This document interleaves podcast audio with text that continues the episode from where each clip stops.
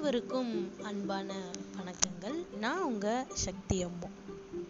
இட்லியாக இருங்கள் அப்படின்னு சொல்லும்போதே ஆஹ், நிறைய பேருக்கு நமக்கு தோணிருக்கும் என்னடா இட்லி மாதிரி இருக்க சொல்றாங்களே அப்படின்னு.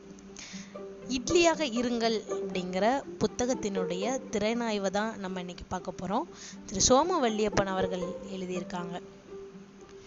குத்துச்சண்டை நடக்குது. நடக்கிற மைதானத்துல வெறித்தனமா வந்து ரெண்டு பேரும் சண்டை போட்டுட்டு இருக்காங்க. இந்த குத்துச்சண்டை அப்படின்னாலுமே கூட அது சண்டை தான். இருந்தாலுமே கூட அதுல சில ரூல்ஸ் அண்ட் ரெகுலேஷன்ஸ் இருக்குது. ஆஹ் இப்படிதான் பண்ணணும் இதெல்லாம் பண்ணக்கூடாது அப்படின்னு சொல்லி பல விதிகள் அதுல வந்து இருக்குது. விதி மீறல்லாம் பண்ணக்கூடாது. அது ஒரு விளையாட்டு தான். இருந்தாலும் அதற்கு பெயர் குத்துச்சண்டை அப்படின்னு இருந்தாலுமே அதுக்குன்னு சில விதிகள் இருக்குது. இருந்தாலும் இந்த டைசன் அண்ட் இன்னொருத்தவங்க கூட விளையாண்டுட்டு இருக்காங்க. ஆனா அந்த டைசனுக்கு வந்து எப்படியாவது வந்து வின் பண்ணணும் அப்படின்னு ஒரு வெறி வருது. வின் பண்ணணும் அப்படிங்கிறத தாண்டி எதிராளியை வந்து தாக்கணும் அப்படிங்கிற ஒரு வெறி வந்து இருந்துகிட்டே இருக்குது. அது ஒவ்வொரு தடவையும் முடிஞ்சதுக்கு அப்புறம் ஒரு விசில் ஊதுவாங்க. இந்த விசில் ஊதுறதுக்கு அமைதியா இருக்கணும் அப்படின்றதுக்காக தான் அந்த அர்த்தத்துல தான் அந்த விசில் வந்து ஊதுறாங்க. ஆனாலும் அந்த நேரத்துலலாம் அந்த டைசன் வந்து பல்ல கடிக்கிறாரு கண் அப்படியே வெறிக்குது. உடம்பெல்லாம் வந்து அப்படி துரு துரு துருன்னு வருது. கடைசியில அவர் அந்த குத்துச்சண்டையில என்ன பண்ணிடுறாரு அப்படின்னா எதிராளியினுடைய காதை வந்து கடிச்சிடுறாரு. ஸோ இது வந்து ஒரு முதல் சம்பவம்.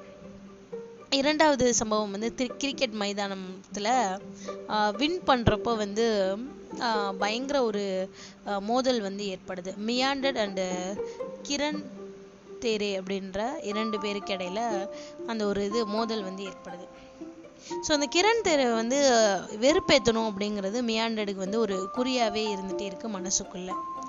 ஸோ இவர் என்ன பண்றாரு அப்படின்னா ரன் அடிக்கிறாரு இது பண்ணிட்டே இருக்காரு விளையாண்டுட்டே இருக்கும்போது கடைசி ரன் எடுக்கும்போது என்ன பண்ணுறாரு அப்படின்னா தன்னுடைய இரண்டு கைகளையும் தூக்கி ஜாலியாக இது குதிச்சுட்ருக்க மாதிரி ஒரு மாதிரி பண்ணுறாரு ஸோ விளையாட்டு அப்படிங்கிறது சீரியஸாக அங்கே நடந்துட்டு எல்லோரும் எல்லாரும் வாட்ச் பண்ணிகிட்ருக்காங்க இருந்தாலும் இந்த மியாண்டர் வந்து இந்த விஷயத்தை வந்து செய்கிறாரு ஸோ அதுக்கப்புறமா அவர் வந்து ஒரு கேப்டனாக இருந்திருக்காரு. ஒரு அணிக்கு கேப்டனாக இருந்திருக்காரு. நிறைய ரன்ஸ் எடுத்திருக்காரு.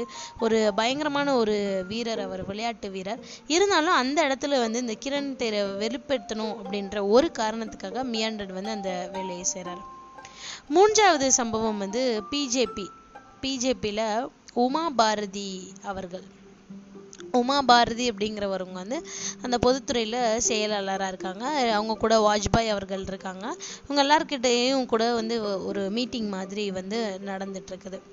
அந்த இடத்துல வந்து உமா பாரதி அவர்கள் ரொம்ப கோவப்படுறாங்க. கோவப்பட்டு ஒரு டாக்குமெண்ட்டை வந்து கிழிச்சு மூஞ்சில எதிராளி மூஞ்சில வந்து எறிகிறாங்க ஸோ அந்த உமா பாரதி அவர்கள் வந்து ரொம்ப சைலண்ட் ஆனவங்க துறவு வாழ்க்கையை மேற்கொள்ளணும் அப்படின்லாம் நினச்சிட்டு வாழ்ந்துட்டு இருக்கிற ஒரு மனுஷங்க. ஆனாலும் இந்த உமா பாரதி அவர்கள் செஞ்சது வந்து எமோஷ்னலி ஹெக்டிக்காக இருந்திருக்கு. ஸோ நெக்ஸ்ட் வந்து இதே கிரிக்கெட் கிரவுண்ட்ல வந்து பயங்கரமா தோத்துருவோம் அப்படின்னு சொல்லி ஒரு ஒரு டீம் நம்ம இந்தியா டீம் வந்து விளையாண்டுட்டு இருக்குது. அந்த டைம்ல கங்குலி வந்து பயங்கர ஒரு ப்ரெஷர்ல அந்த இடத்துல கேபின்ல கூட உட்கார முடியாம ரூமுக்கெலாம் போய் எந்திரிச்சு போயிறாரு. ஸோ கடைசி நிமிஷத்துல யுவராஜ் சிங் அவங்கலாம் விளையாடும் போது கடைசி நிமிஷத்துல கடைசி ஒரு மூணு பால்ல வந்து ரன் ரன் எடுத்து அந்த அணி வந்து ஜெயிச்சிருது. ஸோ அந்த டைம்ல இந்த கங்குலி அவர்கள் என்ன பண்றாங்க அப்படின்னா ச சட்டையை கழட்டிட்டு சுத்திட்டு கிரவுண்டை வந்து சுத்திட்டு இருக்காங்க. ஸோ இது வந்து நடக்குது.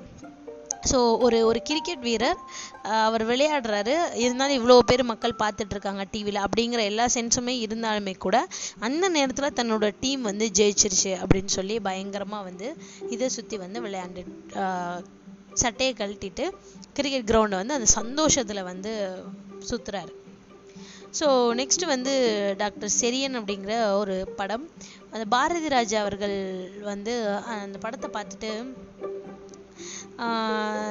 இவங்களுடைய காலில் கூட நான் விழுந்துடுறேன் இந்த படத்துக்காக அப்படின்னு சொல்லி அவர் சொல்கிறார் ஸோ பாரதிராஜா அவர்கள் மெய் செலுத்திருக்கலாம் இல்லை கட்டி அணைச்சிருக்கலாம் இல்லை ஏதாவது ஒரு பரிசு கொடுத்துருக்கலாம் ஆனாலும் காலில் விழுகிறேன் அப்படின்னு சொல்லி ரொம்ப எமோஷ்னலாக சொல்கிறாரு ஸோ இந்த உணர்ச்சி இந்த மாதிரி பல சம்பவங்கள் இந்த புத்தகத்தில் இருந்துட்டு இருக்குது ஸோ இந்த முதல் அத்தியாயத்தில் திரு சோம வல்லியப்பன் அவர்கள் இந்த உணர்ச்சி அப்படிங்கிற விஷயத்தை தான் சொல்கிறாங்க இந்த உணர்ச்சி அப்படிங்கிறத பங்காளி அப்படின்னு சொல்லி ரொம்ப ஜாலியாக குறிப்பிடுறாரு.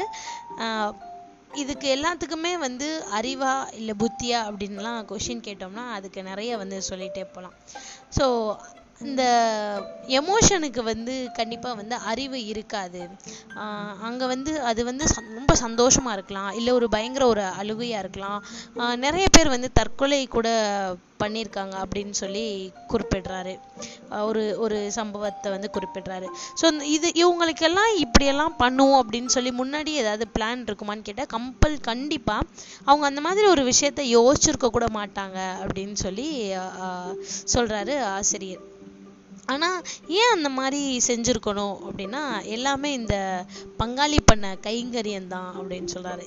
எல்லாத்துக்குமே காரணம் இந்த எமோஷன்ஸ் தான் அப்படின்னு சொல்லி குறிப்பிடுறாரு முதல் அத்தியாயத்துல. ஸோ மீண்டும் நாளை சந்திப்போம் நண்பர்களே. நன்றி வணக்கம்.